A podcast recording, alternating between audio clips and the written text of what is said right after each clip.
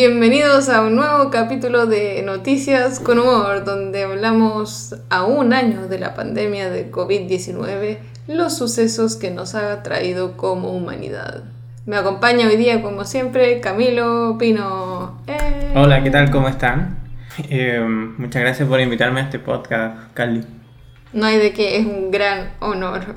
Especialmente porque no sé si se habían enterado, pero nuestro rubro, nuestra razón social cambió de filosofía a noticias. Entonces, este podcast será un reportaje de los sucesos que acontecieron aún en, en este año de pandemia de coronavirus 19. Yo estoy invitado, así que no me responsabilizo por una crónica un reportaje totalmente mal hecho. Después de mi responsabilidad de, de reportero, de, de noticiero. Pero eso, Cali, tú me contabas que nos reunimos, oye, hace tiempo que no grabamos un podcast, pero probablemente no vamos a decir más porque la gente quizá descubra nuestro podcast, en este podcast entonces no sabe que tuvimos como dos meses sin... No, dos meses desde Soul. Y yo siento que la vi ayer. Claro. Podría ser, pero el tema es que, bueno, le tenemos varios podcasts, así que, bueno, pero el punto, punto, punto acá es que, como decía la Cali, se cumplió aproximadamente un año del coronavirus. Bueno, ya cuando salga este podcast va a ser un, año, y medio. Un año y medio. Eh, pero claro, entonces, en el fondo, si ustedes recuerdan, o, o quizás a ustedes, antes de decir si ustedes recuerdan, quizás a ustedes se les pasa por la cabeza y que van a grabar estas dos personas acerca de coronavirus de nuevo, si ya lo han explotado lo suficiente. Hicimos un podcast acerca del coronavirus, de la pandemia. Y dos, hicimos un podcast de pandemias a lo largo de toda la historia. Entonces, ¿de qué podríamos hablar hoy día? Yo creo que no nos hemos explotado suficiente porque es cosa de ver cualquier otro, no, no, cualquier otro, pero hay mucha gente que está sacando día por medio noticias del coronavirus. De hecho, hay algunos youtubers que yo sigo que han hablado mucho del coronavirus y que en un momento dijeron no hablaremos más del coronavirus como para cambiar un poco el eje de todo esto, claro, el tema, pero nosotros al revés, porque nunca hablamos tanto del coronavirus, en verdad. Así Puede ser, y cuando la gente ya se cansó absolutamente del tema, ya nadie quiere saber nada de coronavirus, de pandemia, etc. Menciona esa palabra y da escalofríos, nosotros volvemos a darle. Claro, pero también con un matiz que acá... Em, lo que queremos, yo creo que la línea que va a seguir el podcast va a ser un poco sintetizar algunos conocimientos, aprendizaje, reflexiones respecto de lo que aprendimos del coronavirus. Hay, hay un hermoso poeta, no me acuerdo cómo se llama, perdón si, si por ahí te me está escuchando, probablemente no, que dice, hay quienes sufren sin aprender. Eh, pero el punto acá es que la humanidad parece que aprendió un par de cosas pero la idea justamente ahora es un poco hacerlas explícitas, para que todos un poco reflexionemos de, de lo que aprendimos. Este Esperemos haber aprendido, porque quizás en 10 años más o 100 años más, años más, ¡pum! de nuevo. Claro, yo diría de antemano, porque primero hay que ver qué cosas vamos a hablar específicamente para ver si la aprendimos o no, pero antemano, no sé si se acuerdan, pero cuando empezó todo esto la pandemia, que justamente fue en esta época, salió ese texto llamado Sopa de Wuhan, donde escribió el filósofo llamado Slavoj Zizek, y había un montón de gente que se sumaba un poco a la idea de que el mundo iba a transformarse radicalmente. De hecho, la teoría un poco de sí que era como el fin un poco del capitalismo. Claro, del, capitalismo liberal, etc. Em, y yo en ese momento hablaba con gente y lo encontraba un poco atrevido, en especial porque había pasado muy poco tiempo. Después hubo otras posiciones, por ejemplo la de Yu Chung Han, que decía que, que no, no iba a haber un un cambio así radical y está, yo siempre me acuerdo de la visión de Michel Houellebecq, que es un escritor, también filósofo francés, que la que me quedo yo más o menos, subjetivamente, porque me gusta como escritor. Quizás no, quizá no encuentro razón lo que dice, pero lo admiro mucho. Y él decía, después de la pandemia el mundo va a seguir siendo igual o un poco peor. Esa era su tesis y dijo, podría ir por ahí. Brutal. Pero vamos entrando ya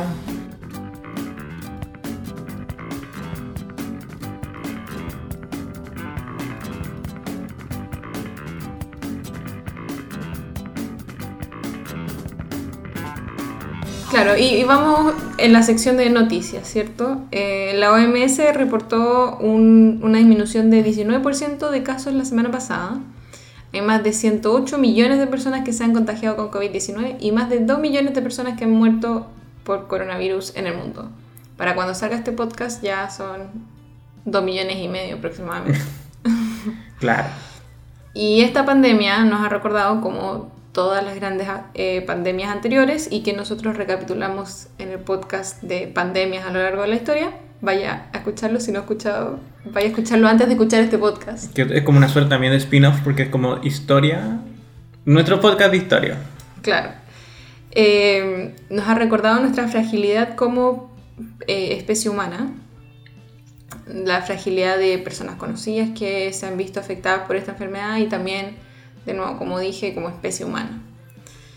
Pero como decía también Camilo en un comienzo, hemos aprendido algo y si es ese el caso, ¿qué hemos aprendido? O sea, quizá uno de manera particular no aprendió nada. De hecho, yo debo, yo, yo debo decir que no aprendí nada. Yo desaprendí el año pasado. Claro, pero es como, como comunidad, como sociedad, como humanidad. Como conjunto, más o menos. Algo ha pasado. Sí, hemos aprendido algo. Y bueno, vale decir también en la sección de noticias no sé por qué lo quería decir, pero sentí la necesidad de decirlo, que el único país que creció durante este año de pandemia fue China, que todos los demás países su economía se fueron al subsuelo y China sorpresivamente, si es que a algunos les sorprende de hecho, subió, aumentó una que está creciendo como al 6%, cosa que no hacía eh, en años. Debo agregar a eso que Guyana Francesa, eh, para los que son latinoamericanos... Este es como el dato de Camilo. Es que el país que queda bueno, habían tres colonias que estaban al norte de Sudamérica, y sobre Brasil y de Venezuela, que una de esas es Guyana Francesa y que el año pasado eh, se encontraron en ella eh, grandes yacimientos de petróleo. Entonces había pronosticado, no, no, recuerdo, pero el crecimiento de cerca del 90%, una cosa así, una cosa brutal, teniendo en cuenta cuál es el PIB del país y todas esas cuestiones. Y este año también por la pandemia no pudo crecer a la misma velocidad, pero sí podemos decir que creció como un 40-50%, lo cual sigue siendo brutal. Eh, entonces, brutal. China y justamente Guyana Francesa eran los dos países que crecieron en pandemia. Y para retomar el, el, hilo en que estábamos antes de, de contar lo de China y Guyana Francesa, eh, en el fondo, ¿qué hemos aprendido? Y bueno, en primera instancia, ¿qué hemos aprendido o quizás qué se nos ha remecido? Es un replanteamiento de la especie humana con su relación con la naturaleza. Ya hace años que veníamos viviendo y, sufriendo un poco las repercusiones del calentamiento global, pero quizás la pandemia hizo más evidente y, más abrupto también las repercusiones de, nuestra relación con la naturaleza, como digo.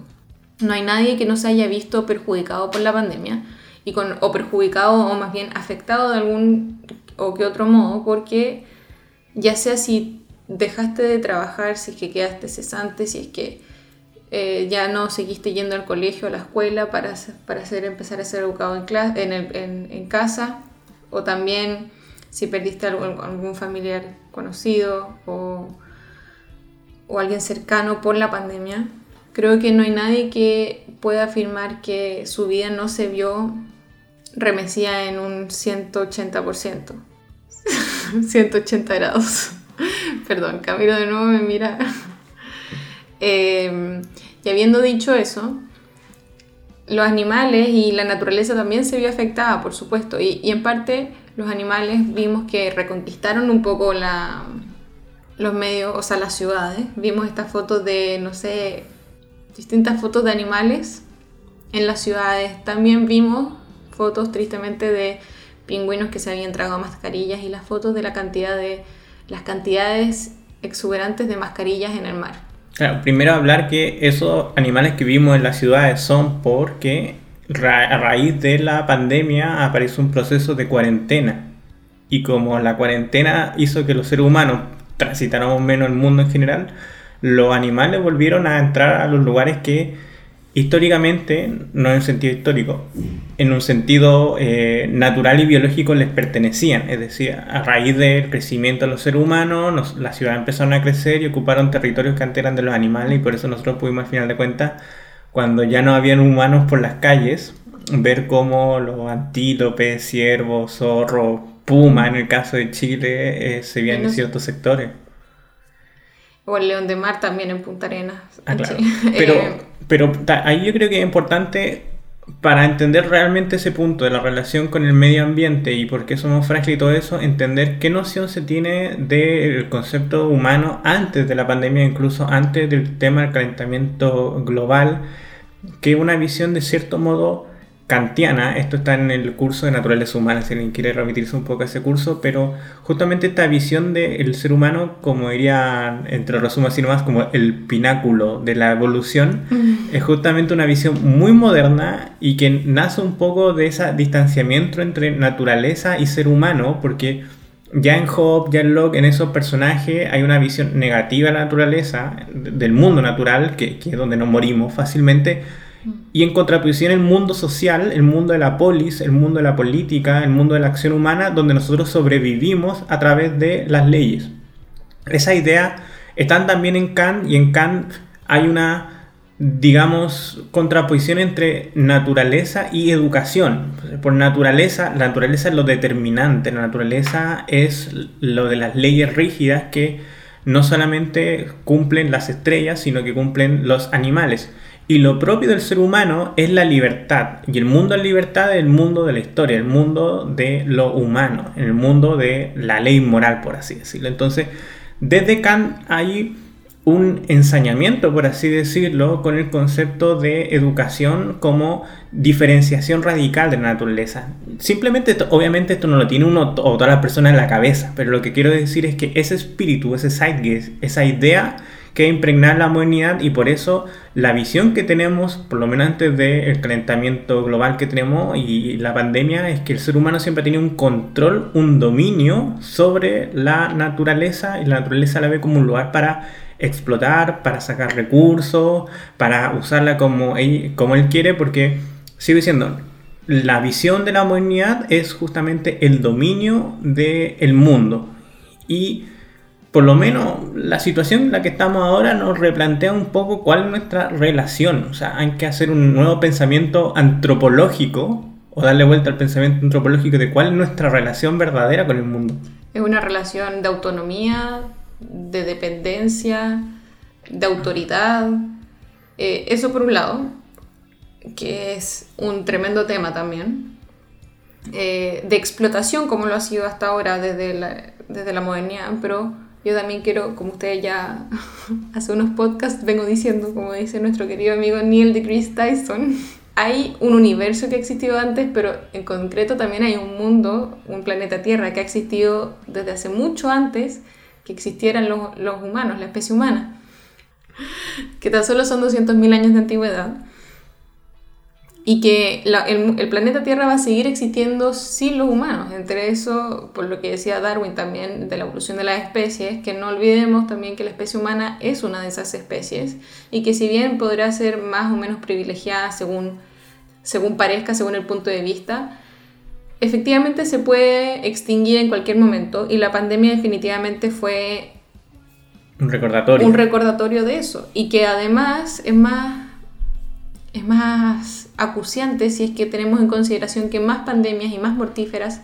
vendrán en la actualidad porque el permafrost en los polos se está derritiendo y ahí hay virus congelados a los cuales no estamos para los cuales no estamos preparados y los cuales se encargaron de nuestros antepasados hace ya tantos años o tan poquitos años según el, punto de vista que se tenga. Guiño, guiño. Bueno, se han encontrado algunos restos homínidos que fueron eh, o sea, se murieron por causa de viruela, me parece. Creo que eso, ese detalle estaba un poco ahí en nuestro podcast de historias de las pandemias. Contábamos que se han encontrado restos fósiles humanos, digamos, homínidos, donde están todavía, se pueden ver las secuelas que dejan ciertas plagas dentro de todo eso. Pero muy interesante ese tema de que el mundo existió antes de nosotros, va a existir después. Y sigo siendo acá porque nosotros lo que hacemos es filosofía dentro de todo. Y me acuerdo un poco la idea de Sisek porque nos plantea el problema de por qué cuidar el mundo. Y respecto de por qué cuidar el mundo aparecen bastantes teorías. Y muchas de esas teorías por lo menos a mí no me, no me convencen, yo las critico porque son teológicas al final de cuentas o teleológicas que es la idea de pensar de que el mundo tiene un orden, que el mundo tiene cierta armonía y que nosotros la hemos destruido. O que también nos dirigimos hacia un, hacia un proyecto de, de humanidad y que para eso necesitamos también el mundo, necesitamos el planeta, los recursos naturales. Claro, pero en esas teorías que son teológicas al final de cuentas, la teoría de que, que, hay que comprobarlo, y yo creo muy poco comprobable, de que el mundo tiene una armonía, que una, aunque no lo crean, es una remasterización de un pensamiento medieval, porque el pensamiento medieval entiende al mundo como un cosmos ordenado, ya estaba en los griegos, pero un cosmos ordenado por un creador. Y al final nosotros sacamos la estructura del creador, eh, porque no la queremos aceptar muchas veces la modernidad de un dios, pero aceptamos que una cierta deidad, como un anima mundi, existe en el mundo y que el mundo tiene un orden y que el ser humano es al final de cuentas una especie de virus y que lo desordena. Es una teoría, pero si dan cuenta, una teoría que al final descansa más en sus posiciones religiosas que filosóficas después de todo. Y siempre he tenido la pregunta, ¿Cuál es el deber de nosotros para cuidar el medio ambiente, cuidar al mundo, cuando uno lo despoja de cualquier visión de balance natural? Y al final de cuentas, por más sórdido que parezca, por más utilitarista que parezca, la idea de Zizek, estoy pensando en Zizek porque esa idea me, me gusta bastante de él, es que es para vivir nosotros al final de cuentas. O sea, usted puede no pensar, usted puede no interesarle las condiciones futuras de nuestro hijo, usted puede no pensar que el mundo tiene un orden, de acuerdo, pero igual hay que hacer algo con el tema del calentamiento global, igual tenemos que hacer algo con la basura, porque de otro modo nosotros no vivimos en este mundo. Que igual eh, este, esta postura utilitarista, si se quiere, es la que yo le escucho a la gran mayoría del mundo, o sea, a la gran mayoría del mundo, a la gran mayoría de las personas que dicen, no, pero es que yo no les quiero dejar este mundo a mis hijos, no, es que quiero que mis hijos conozcan el mundo en el que yo viví. Y siempre es una, no una visión del mundo por el mundo, sino de por mis hijos. Antropológica, al final de cuentas. Es que al final de cuentas yo también creo que es una jugada antropológica, porque como tú misma decías, y yo creo que hay que ser súper claro en eso, hay que mostrar todas las cartas de este asunto. El mundo, la historia del mundo, las especies se han... Me acuerdo que se han extinguido cerca del 90% de las especies unas 4 o 5 veces. Remitas a Cosmos si quieres más información sobre el tema. Pero esto de que las especies vivan o, momentos que tiene el mundo, porque hay momentos de glaciación, hay momentos de calentamiento global, obviamente el que tenemos en la actualidad nosotros es uno debido específicamente a la acción del ser humano, pero son parte del proceso del mundo en que la vida ha estado colgando de un hilo por X o Y razones y el mundo ha seguido adelante porque no es que siga adelante, que el mundo es ciego. La existencia, por lo menos yo creo que la naturaleza es ciega. No le importa si sobre la superficie de esta roca flotando en el vacío hay animalitos dando vueltas por aquí y por allá. Pena. Claro, no hay tristeza. Y no hay armonía porque obviamente uno dice, eh, de, repente explotan todos los volcanes y se mueren todas las cosas y bueno, esa es la nueva armonía, porque nunca que armonía de cierto modo, como le decía, tiene que haber un plan, tiene que haber un objetivo y eso en verdad atribuirle algo a la naturaleza que personalmente yo creo que no está. Que es el mismo motivo por el cual en Cosmos no explican de por qué cresta, perdón que lo digan, así tal cual, en, en el planeta Tierra hay agua. Que nos vamos totalmente de tema, pero lo quería complementar porque en Cosmos explican la naturaleza científica de las cosas muy bien. O sea, lo explican en el fondo de... a modo de condensación y cosas por el estilo, pero no dicen de por qué en la Tierra no hay nitrógeno, por ejemplo. Esa es la crítica que hace Nietzsche, que la ciencia puede mostrar pero no explicar. Así es. La ciencia te puede decir de qué está compuesta el agua, pero la ciencia no te puede decir por qué aparece necesariamente el agua. Y claro, como dice la Cali, eh, si uno quiere ser, seguir siendo científico estrictamente en ese ámbito, lo único que uno puede decir, esto pasó, pero no puede decir pasó para o pasó por qué. Y si, y si quieres hacer, continuar haciendo las preguntas, entonces ya eres filósofo. Claro, pero ahí tienes que introducir un argumento que vamos a llamarle teológico, que es decir que uno podría decir que el agua apareció en el mundo para que los seres humanos llegáramos a poder existir. Pero eso implica que tiene que haber así como un plan detrás de todo esto. Sigo diciendo, esto es un argumento filosófico en sí, pero que descansa sobre un argumento teológico que es una especie de orden o finalidad del mundo. Yo, personalmente, Camilo Pino, no, no me compro mucho esa idea de argumento para que después, después los comentarios en filosofía y humor, cuando ponemos cosas de San Agustín y Santo Tomás, y dicen, oh, ya llegaron los medievalistas, cosas así. Eh, pero para que no critiquen por esas cosas, personalmente, no me, yo soy más de la idea de la contingencia un poquito del mundo. Y, y por eso, bueno, para cerrar el tema, la teología, el argumento de la finalidad del mundo no me convence a mí, pero al final de cuentas yo creo que como humanos hemos reflexionado acerca de la idea de cuidar este mundo de una manera antropológica y pragmática, porque es donde vivimos.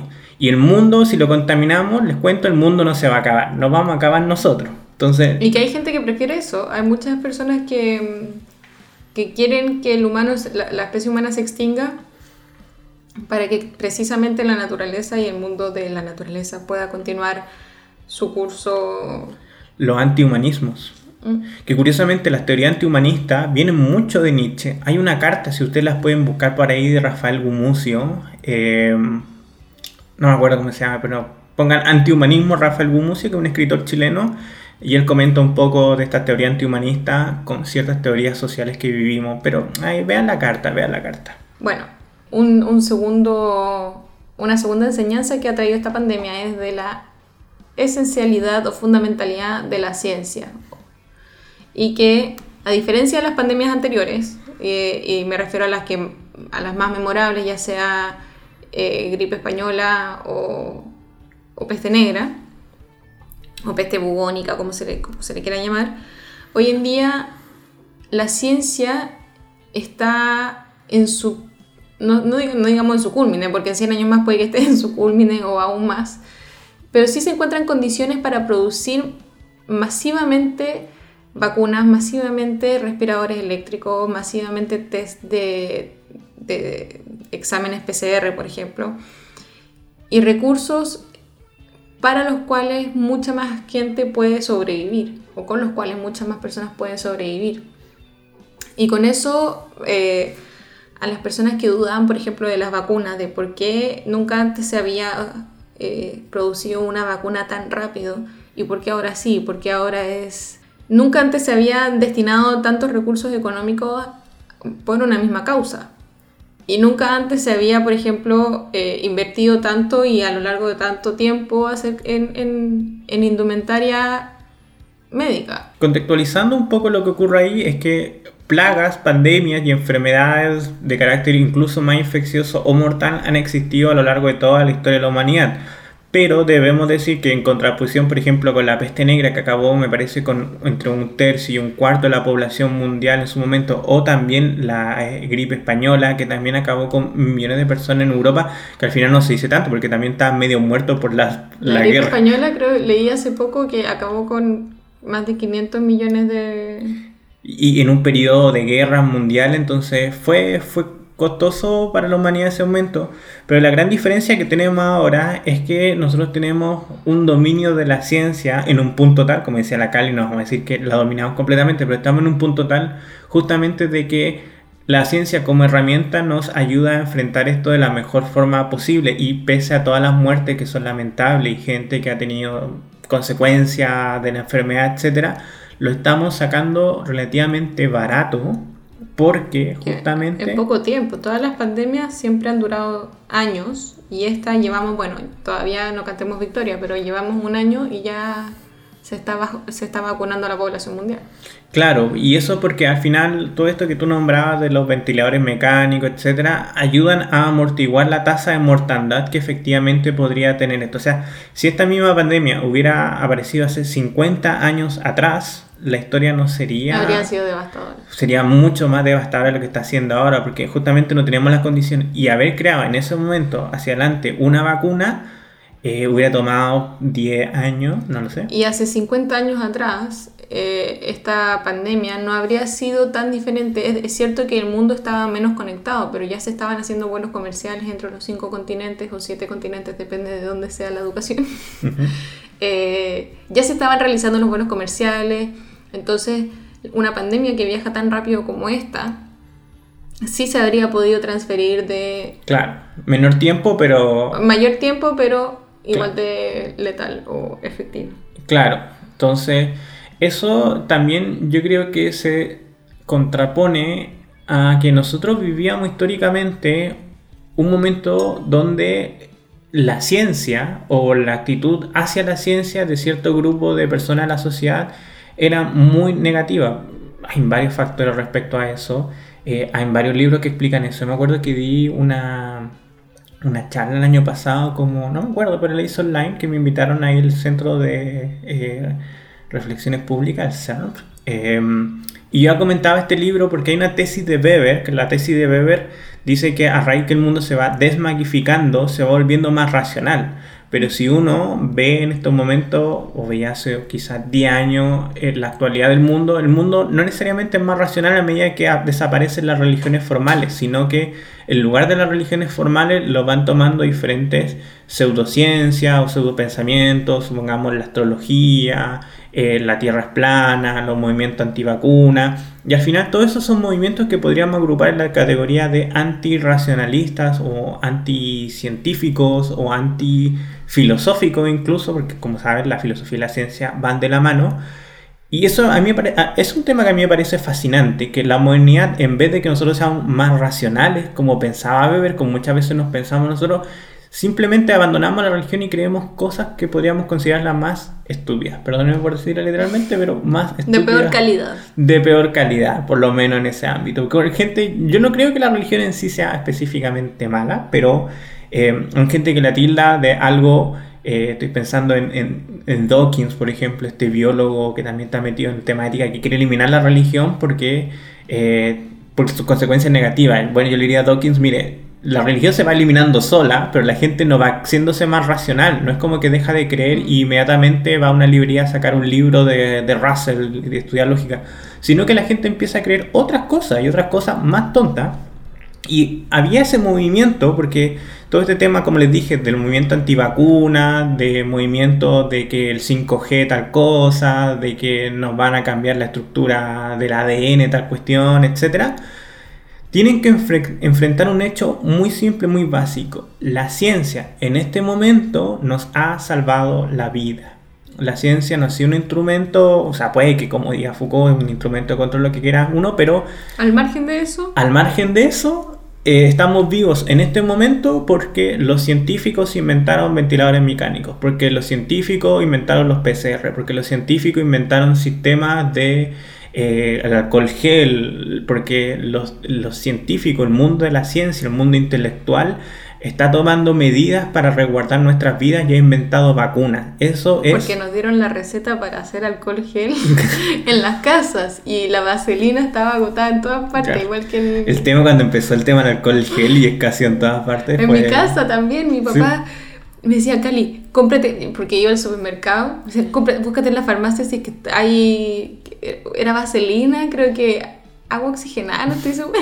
Doctor Stone. Doctor Stone ahí, dejando macerar cuatro días y me llamó un día la bota y después ya, ya no prosperó la idea. La, idea era, era más fácil comprar o lavarse las manos porque en esa época uno no salía en el fondo, uno se queda en la casa, entonces uno se lava las manos con jabón, pero después ya se reabasteció. La gran crisis del papel higiénico y el alcohol ¿Te acuerdas que es una crisis? Y del harín. Claro.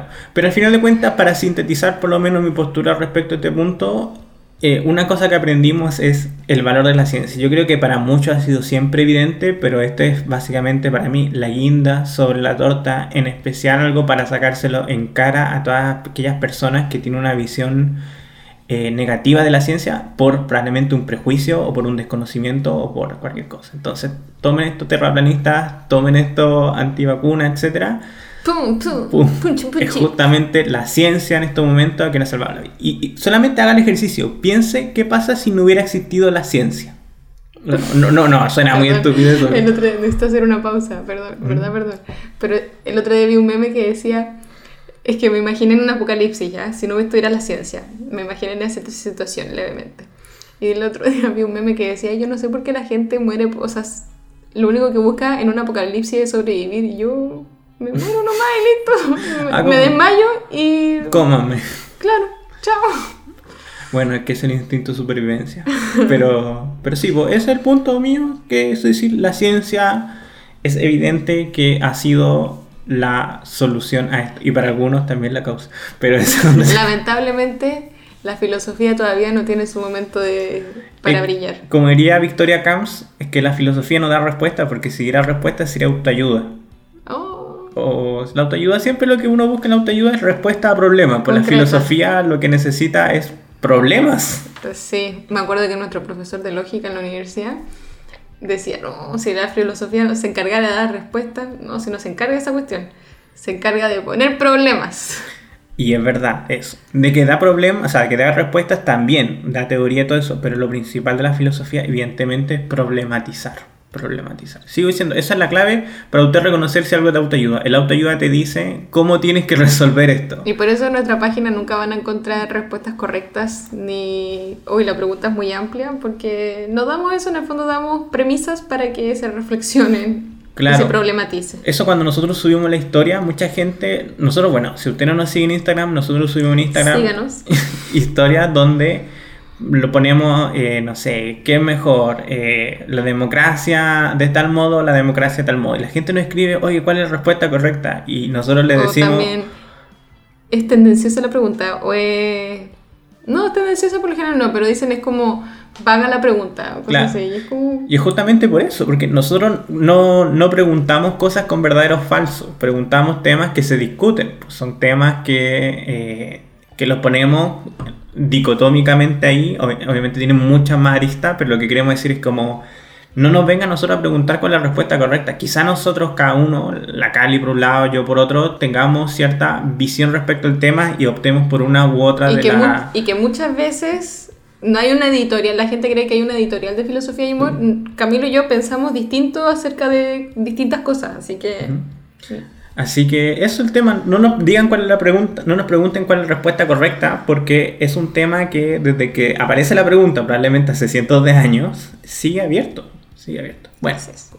Bueno, eje ambiental. cortina. cortina, eso, cortina de El eje de ambiental es donde van las bicicletas. No, pues a la ciclovía. No, pues, pero el eje ambiental es cuando los domingos cierran la calzada. Ah. Bueno, cortina musical. También otro, otro aspecto y un tercer aspecto con el que se nos ha hecho latente eh, con esta pandemia es que coexistimos como personas en sociedades distintas, pero que al final igual parte de una misma sociedad, la humanidad. Perdón. Eh, y con esto en el fondo, con la pandemia quedó claro de que requerimos de las otras personas, requerimos de las personas de salud, requerimos de los profesores, requerimos eh, de, las- de los profesionales de salud, perdón, quise decir, de los profesores, requerimos de los transportistas. Y, y que cada persona, bueno, así como requerimos de los que venden, no sé, celulosa o... Cada persona tiene su rol en la sociedad, en las distintas, en las distintas economías de mercado. Y con eso, esta pandemia lo ha dejado claro, que somos codependientes. Y no una codependencia negativa, sino que es positiva, porque no todos podemos hacer de todo en todo momento. Entonces, para aquellos que querrían alejarse de la sociedad, los más ermitaños, bueno, incluso dependen en- de la sociedad. En este filósofo que se fue a la cabaña, Thoreau. Ah. O, o ese, el, o Bueno, quizás Heidegger. el quizá a ellos Heidegger. jamás les hubiese llegado la pandemia, pero por eso esto es en un contexto de pandemia. Claro, estoy pensando en ese Heidegger. No sé si ustedes saben que Heidegger eh, renunció una segunda vez a una invitación por la Universidad de Berlín a una cátedra que iba a hacer un curso. Y obviamente el 99,9% de los filósofos querrían una cátedra de la Universidad de Berlín, pero Heidegger la rechazó por segunda vez. Y después de eso sacó un pequeño artículo, que me parece que para un periódico local, ni siquiera un artículo filosófico académico duro, que se, mm, en el que explicaba por qué pasaba esto y él contaba que se fue a, a vivir una cabaña en la Selva Negra. Selva Negra obviamente en Alemania no es una selva, pero es como una especie de bosque. Bueno, la Selva Negra se conoce así. Y él más o menos una vida semi ermitaña respecto al mundo. Y él obviamente hay una foto donde sale sacando agua de un pozo. Y algo que, a menos que tú hagas eso, que puedas sacar agua de un pozo y que tengáis tus vegetales atrás en tu huerta y no te Pero no interese... solo eso, sino que decía ya dejar de depender de los medicamentos, de incluso cosas básicas como estas, estos parches curitas, la, la ropa. el detergente. claro, hacer un, como es en la película Into the Wild. O sea, pegarte realmente un desligamiento del mundo. A menos que usted sea ese tipo de persona, yo supongo que con la cuarentena habrá notado la codependencia de muchos sectores. De hecho, el ejemplo negativo de esto es que cuando se declararon ciertos servicios como servicios eh, fundamentales, no sé si ustedes tuvieron la misma experiencia en sus países, pero eh, en Chile por lo menos, cuando estábamos en periodo de cuarentena, había cierta gente que podía o debía de todos modos ir a trabajar, gente que estaba relacionada, por ejemplo, con los servicios básicos como la luz, el agua, el gas, el transporte, la gente de correo, y había una lista, y que uno no, no pensaba que tan básico eran ciertos servicios, pero lo peor fue lo que pasó después, porque hubo muchos otros servicios que la gente empezaba a decir, esto también es básico, esto también es básico, esto también es básico. Y empezaban a cambiar el rol. Claro, eso fue una forma negativa, pero evidente demostrar de que eh, en una sociedad compleja, como contaba la Cali, donde estamos hiperconectados entre todos y tenemos cierta dependencia, parece que ya todos los servicios son relativamente básicos. Y no solamente básicos, sino que la cierta dependencia no es cierta, sino que es una dependencia importante. O sea, vamos al supermercado de la esquina de la casa y si no hay cosas para comprar, por muy superficial que pueda sonar el ejemplo, eh, ahí uno se percata en el fondo de lo importante que es que la, es, el, es el conductor del camión de la harina, por ejemplo, o de la farmacia, de los remedios, Claro, que sepan que no está, no está no porque el panadero no lo hizo, sino porque el tipo que le distribuía la harina no podía llegar, el tipo que le distribuía los combustibles no podía llegar y al final somos una red tan interconectada que justamente eso, pues, la pregunta es, ¿qué es un servicio básico? La respuesta es, en una sociedad compleja parece que gasito. Mm. Y bueno, cortina musical nuevamente. Me malé un poquito, me dejé llevar. ya, y esto nos lleva al segundo punto. Mi, con esto, perdón, al cuarto punto, y que puede salir más en la discusión, pero yo los que, eran los que tenía preparado, eh, que en este tipo de sociedades súper conectadas y codependentes las una de las otras, ya sea intrasociedades o extrasociedades, por decirlo como internacionales o nacionales, eh, la pandemia ha hecho evidente no solamente a los ojos del mundo, sino de las propias de nuevas sociedades, eh, las desigualdades sociales y, raciales que persisten en el globo. ¿Tú lo, ¿Tú lo veis como consecuencia de la pandemia? No, yo creo que en el fondo la pandemia hizo que lo notáramos más. Que fue un catalizador. Por ejemplo, lo que pasó en Estados Unidos fue un catalizador especialmente bueno, en, Chile también. Y yo pienso en lo, toda esta manifestación en Ferguson, en Estados Unidos, em, que ya eran antes, pero algo pasó ahora. En Chile, por ejemplo, bueno, yo, yo creo que la pandemia no fue tan, tan fundamental para darse cuenta de estas desigualdades porque ya había ocurrido el 18 de octubre. Claro, para que... Eh, del 2019. Sí, eh, claro, sí. En Estados Unidos, por ejemplo, y no solamente en Estados Unidos, sino que en Gran Bretaña, en, Australia, se, percató acerca de las, las, desigualdades, por ejemplo, en atenciones médicas hacia las personas, hacia las personas de color o... Y también, en, en, toda América Latina, Ecuador, Colombia, Perú, Bolivia, hubo a finales del 2019 eh, remesones políticos, sociales muy significativos. Pero, pero creo que con la pandemia se hicieron más latentes porque donde había celebridades que se quejaban por estar encerrados en una casa de 10.000 metros cuadrados, había familias y familias con sus parientes hacinados en casas de 5 metros cuadrados o 20 metros cuadrados. Entonces, este, esta, esto de que las celebridades se, se quejaran, por ejemplo, de, estar, de estar atrapado, me estoy acordando de, de, Jenner, de pero no solamente ella, sino que fueron muchas celebridades las que fueron funadas en el fondo por...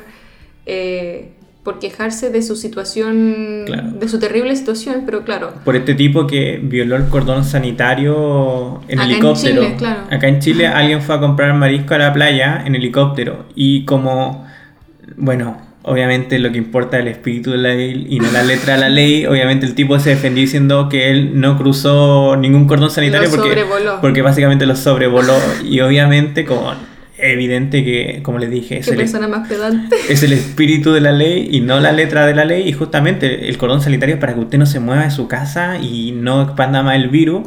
Pero esta persona, claro, tomó su helicóptero y fue a comprar a la playa. Y casos como ese yo creo que se, revelaron a lo largo de todo el mundo, especialmente en estas sociedades donde hay tantas desigualdades. Y Estados Unidos, que es uno de los emblemas también de, del mundo, para bien o para mal.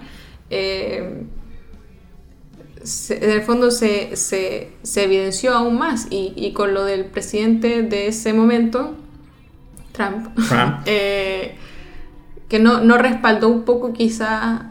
Que justamente no estaba de acuerdo con... Él creía que era más inteligente que los científicos en un momento. también pues, como Bolsonaro, que alguien, o sea, que le preguntaron si ya se había... si se habían convertido en lagartos ya. Claro, claro, lo, que pasó en Brasil. Pero eso justamente muestra de que a mí de repente me parece extraño que haya gente que no tenga, eh, no iría la palabra fe, pero no tenga confianza en la ciencia, quizá porque yo vengo de un mundo mucho más científico y filosófico, entonces he visto la historia de la humanidad como a como ver Doctor Stone. Cuando uno ve Doctor Stone, perdón si no han visto ese anime, les recomiendo que vean Doctor Stone, pero uno comprende justamente que el avance en la sociedad ha sido siempre un avance a raíz del pensamiento racional y científico.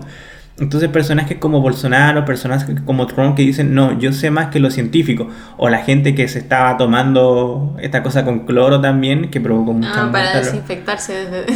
Claro, que de toda gente, o, o la gente que tenía como, no, es que si hace cárgaras con esto no te da coronavirus, es que lo que tenéis que hacer para el coronavirus es esto, o gente... Tomar una aspirina. Claro, o gente dice el miedo virus, porque también vi unos videos con la Cali, gente que esto es falso. Al final, toda esa gente, yo digo, ¿cómo pueden llegar a estos extremos? Y sigue siendo, Bolsonaro y Trump deben ser gente muy inteligente o muy educada, no, no necesariamente inteligente, pero gente que no les falta educación de todo tipo, universitaria, con posgrado, y aún así se piensan a sí mismos que son más inteligentes que tipos que son brillantes y que no han podido tan- descubrir la vacuna. No sé si se entiende mi punto. Ese, eso a mí me causaba mucha extrañeza. Que llegara una señora diciendo, no, si la cura para esto es hacer gárgaras con agua con sal. Y uno decía, ¿cómo esa gente, cómo ella cree que ella sabe el secreto, siendo que en estos momentos en la mejor universidad del mundo están los mejores científicos del mundo y no han podido hallar la respuesta? No, pero esta señora, esta señora sí la tiene. Esta señora, este tipo en internet que es que escribió con mayúsculas la tiene. No es una señora puntual o no es una persona puntual, sino un señor para, para hacerlo equivalente. Eh, sino que es una masa, uno nunca sabe de dónde, de dónde salen estas... Y uno dice como, a veces uno engancha y dice, bueno, ya, pues por si acaso, una aspirina no le hace mal a nadie. Pero toda esta gente que consumió cloro eh, y que murió, que en Estados Unidos hubo unos casos bastante graves, justamente son una muestra de decir cómo esa teoría irracionalista causó muertes a lo largo del globo, mientras que por otra parte la ciencia fue, como comentábamos hace unos puntos atrás, la que dio con, lo- o sea, la que se encargaba de salvar a las personas, la que se encargó de ver los eh, mecanismos de higienización del mundo, la que hizo los ventiladores mecánicos y que en estos momentos es- están repartiendo la- las vacunas por el mundo. Pero bueno, hemos llegado al final de nuestro... Ah, pero yo quería decir una cosa respecto del punto anterior. Perdóname. Porque simplemente para terminarlo ya, porque ya estaba muy largo, pero el punto de esa desigualdad social, eh, más allá de la desigualdad, por, eso yo, yo planteaba como problema la desigualdad eh, de afroamericanos, por ejemplo, el tema del machismo, todo eso. Al final de cuentas, la pandemia la hizo más presente porque mostró que hay gente que no tiene las mismas condiciones para enfrentar la cuarentena. Eh, Yo debo decir que yo, acá Camilo Pino, yo soy una persona privilegiada porque pude hacer clases online, en el sentido de que clases que ya hacía, obviamente, porque hago clases, pero el punto es que yo tenía un lugar, tenía las condiciones, mejores o peores, obviamente, para poder hacerlas. Pero yo que hago clases en diferentes universidades, debo decirlo, mm, hay contextos diferentes porque todas las universidades responden a distintos contextos, diferentes tipos de alumnos y habían alumnos obviamente que tenían que compartir su computador, habían alumnos que no tenían acceso a internet, entonces no podían... personas desde el teléfono celular de los papás. Claro, y uno mismo veía también a los Porque no tienen profesores. internet. Claro, y eso mismo, y uno veía profesores que dentro de todo no podían hacer bien sus clases porque eh, estaban en una casa súper pequeña donde tenían que cuidar a sus hijos al mismo tiempo porque no estaban yendo a clase. Y uno vio ahí realmente cómo esas situaciones extremas muestran grados de desigualdad que muchas veces nosotros se nos hacen invisible cuando caminamos por la calle. Cuando caminamos por la calle uno ve gente normal y uno piensa que todo es bien como uno, pero después te das cuenta que hay familias que tienen que compartir ese computador. A mí me pasó que... Que había- no tienen un lugar para concentrarse, poder estudiar, sino que tienen que estudiar en la cocina cuando está, no sé, hay alguien cocinando. Eh, o que simplemente no tienen internet, no llega internet donde, donde viven. Las personas que viven en lugares rurales, por ejemplo. Eh, Eh, también salió hace poco una noticia, un reportaje justamente eso de, em, de cómo se vive la, las clases a distancia en los lugares rurales. Literalmente son alumnos que no tienen internet y que perdieron en muchos lugares, yo creo, del mundo. El año. El año se perdió, literalmente.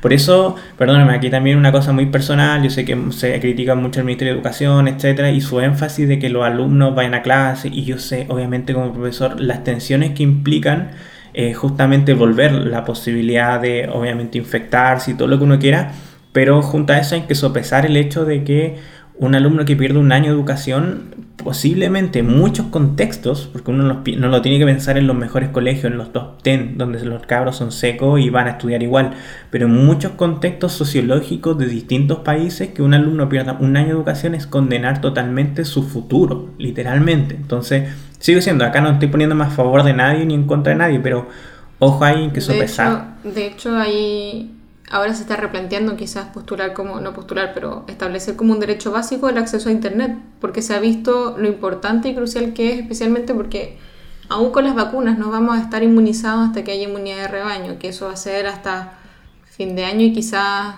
podamos empezar a ver nuevos resultados, volver a una nueva normalidad. Y quizás nunca aparezca eso.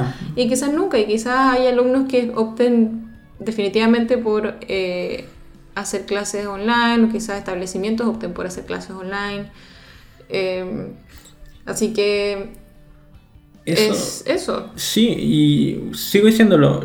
Yo doy gracias porque dentro de todo, y yo sin estar, digamos, en la punta de lanza de la civilización occidental, yo tengo las condiciones como para haber tomado clases y haber dado clases dentro de todo bien. Obviamente nada reemplaza una clase presencial, pero también... Además tú igual tienes el micrófono o, o tienes una buena Conexión a internet. Conexión a internet. Yo donde vivía cuando era chico, en mi primera casa, cuando pusimos internet, que fue muy tardíamente también porque era muy pobre nosotros, yo tenía medio megabyte, yo vivía entre dos cerros y era la única compañía. Me acuerdo de la canción de megabyte. Perdón. Pero el punto es que yo sufrí mucho con mi internet en esos tiempos, porque era básico, era, era lo más cercano a no tener internet, para que se hagan una idea. Y y ha progresado mucho en mi vida, ahora tenemos fibra, fibra óptica. Pero además de eso, antiguamente no era tan vital tener internet para poder ir a clases o para hacer las tareas, porque estaba todavía eh, el Icarito, Icarito pero la enciclopedia, la enciclopedia, todas estas cosas. Pero en la actualidad no se puede hacer eso. En la actualidad, si, si uno no tiene internet, no es nadie. Sí, yo sigo poniéndome en el punto en que eh, yo a mis alumnos, quizás esto me lo tomen en cuenta el próximo año, pero no le exigía que estuvieran con la cámara encendida, porque yo sabía que muchos de ellos estaban, literalmente yo sabía que algunos estaban escuchando la clase con sus papás en el living, porque no había otro lugar donde hacer, eh, recibir la clase, porque era el único computador que había. De hecho, le mandaba saludos a los papás, cosas así, porque, porque, sabía efectivamente que lo estaban viendo con los papás. O otros alumnos que también me decían, no tuve internet, no pude enviar el trabajo, y uno se vuelve un poco más.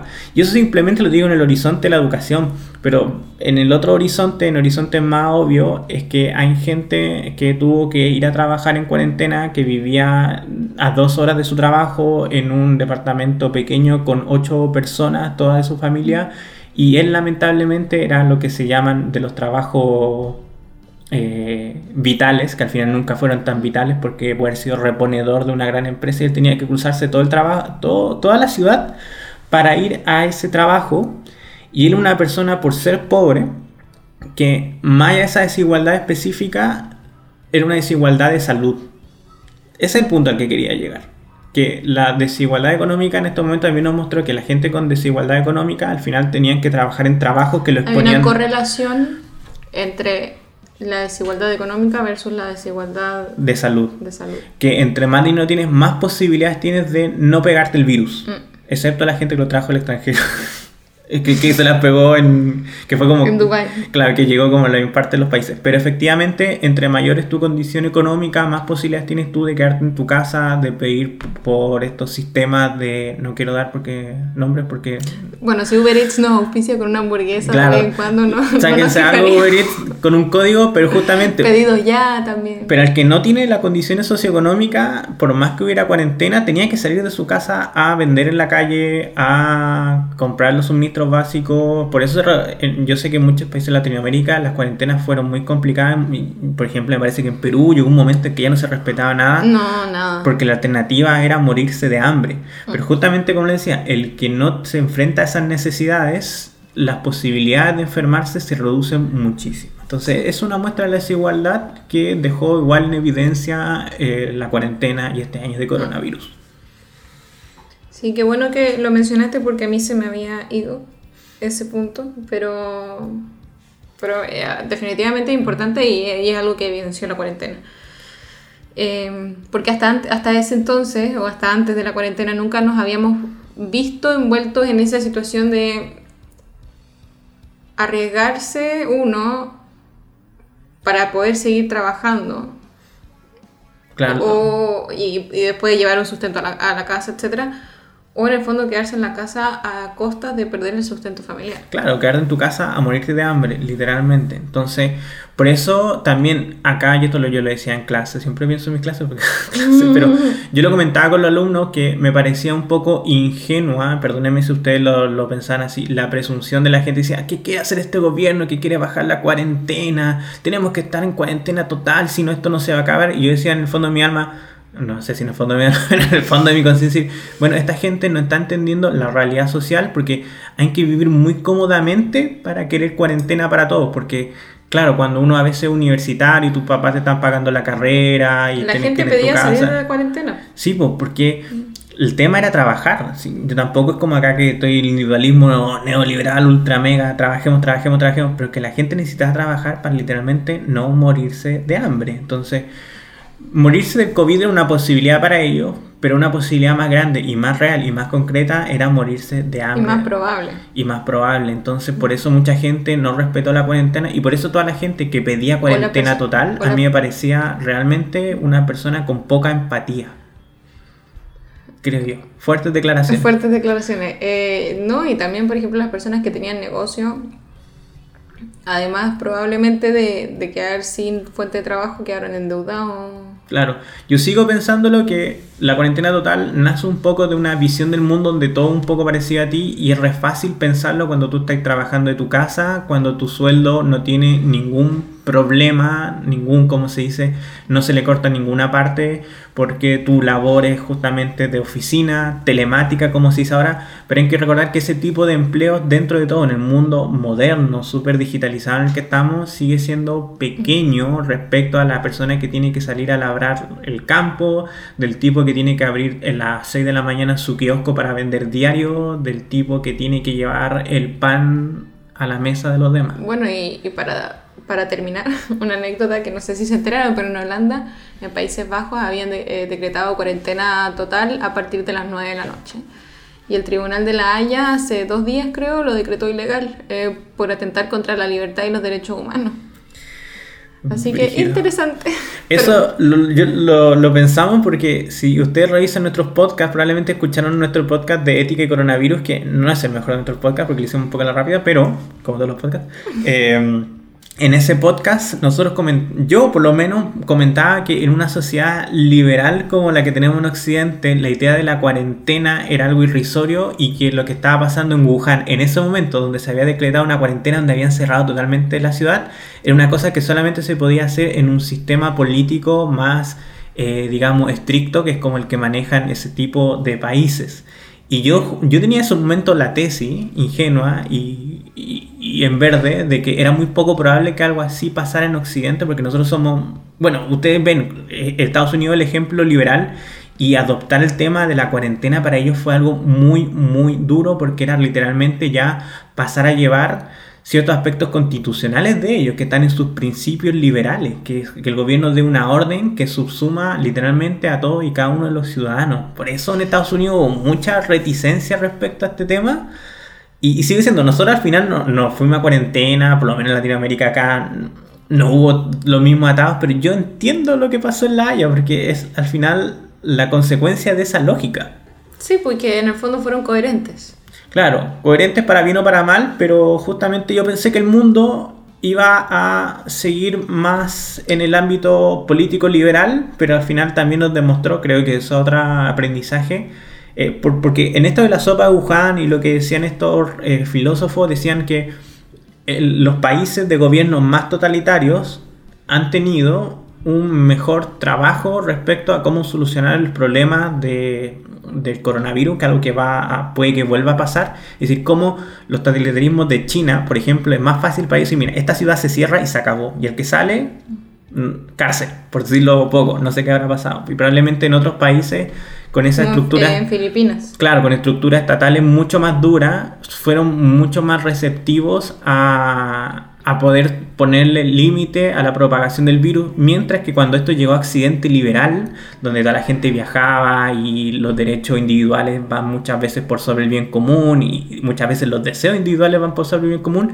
esto se propagó increíblemente. Ahora, sigo diciendo, esto lo estoy diciendo como diríamos en verde, porque yo creo que también podemos ver países como Finlandia, países como Australia, etcétera, que si bien tienen estructuras liberales, eh, dentro de todo yo siento que han podido combatir muy bien el tema del virus. Y ahí obviamente entra Montesquieu y dice, ya, pero ¿qué tipo de personas habitan esos lugares? ¿Cachai? ¿Qué, qué tipo de relación tú tienes con las autoridades, con el gobierno, con el bien común, etcétera? Pero esa es mi idea. Digo, Los dejamos que reflexionen Claro. y que frauen, no frauen, fraguar, sí, fraguar esa idea. Y en es- su crisol interno Ah. del intelecto. Así es. Y esto ha sido, voy a hacer el sonido. Para el que no me vio, que es ninguno, quité mis hojas de apuntes como noticiero. Es falso porque tiene una tableta. Pero bueno, Un, un vecino acaba de pegar un portazo. sí, muchas gracias vecino. Pero Pero bueno, bueno. esto ha sido todo por hoy día en el noticiero con humor de Cali y Camilo. De filosofía y humor, obviamente. Eh, pero sí, pero es la parte noticiera. Les Quiero enfatizar en eso. Lo recordamos como siempre lo que nos estamos despidiendo, los que llegaron a este momento, cerca de una hora por ahí, síganos en redes sociales donde vamos a llegar ya a 300.000 por lo menos en este momento histórico En Instagram, YouTube, Spotify, Google Podcast, Apple Podcast, en lo que ustedes quieran. quieran. Tenemos Y una en página web mejor.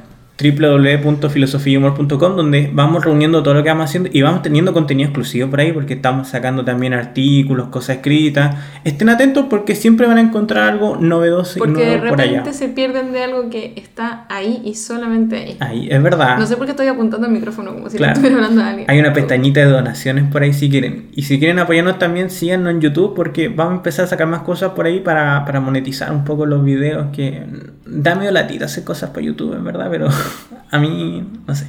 Bueno, ya, eso.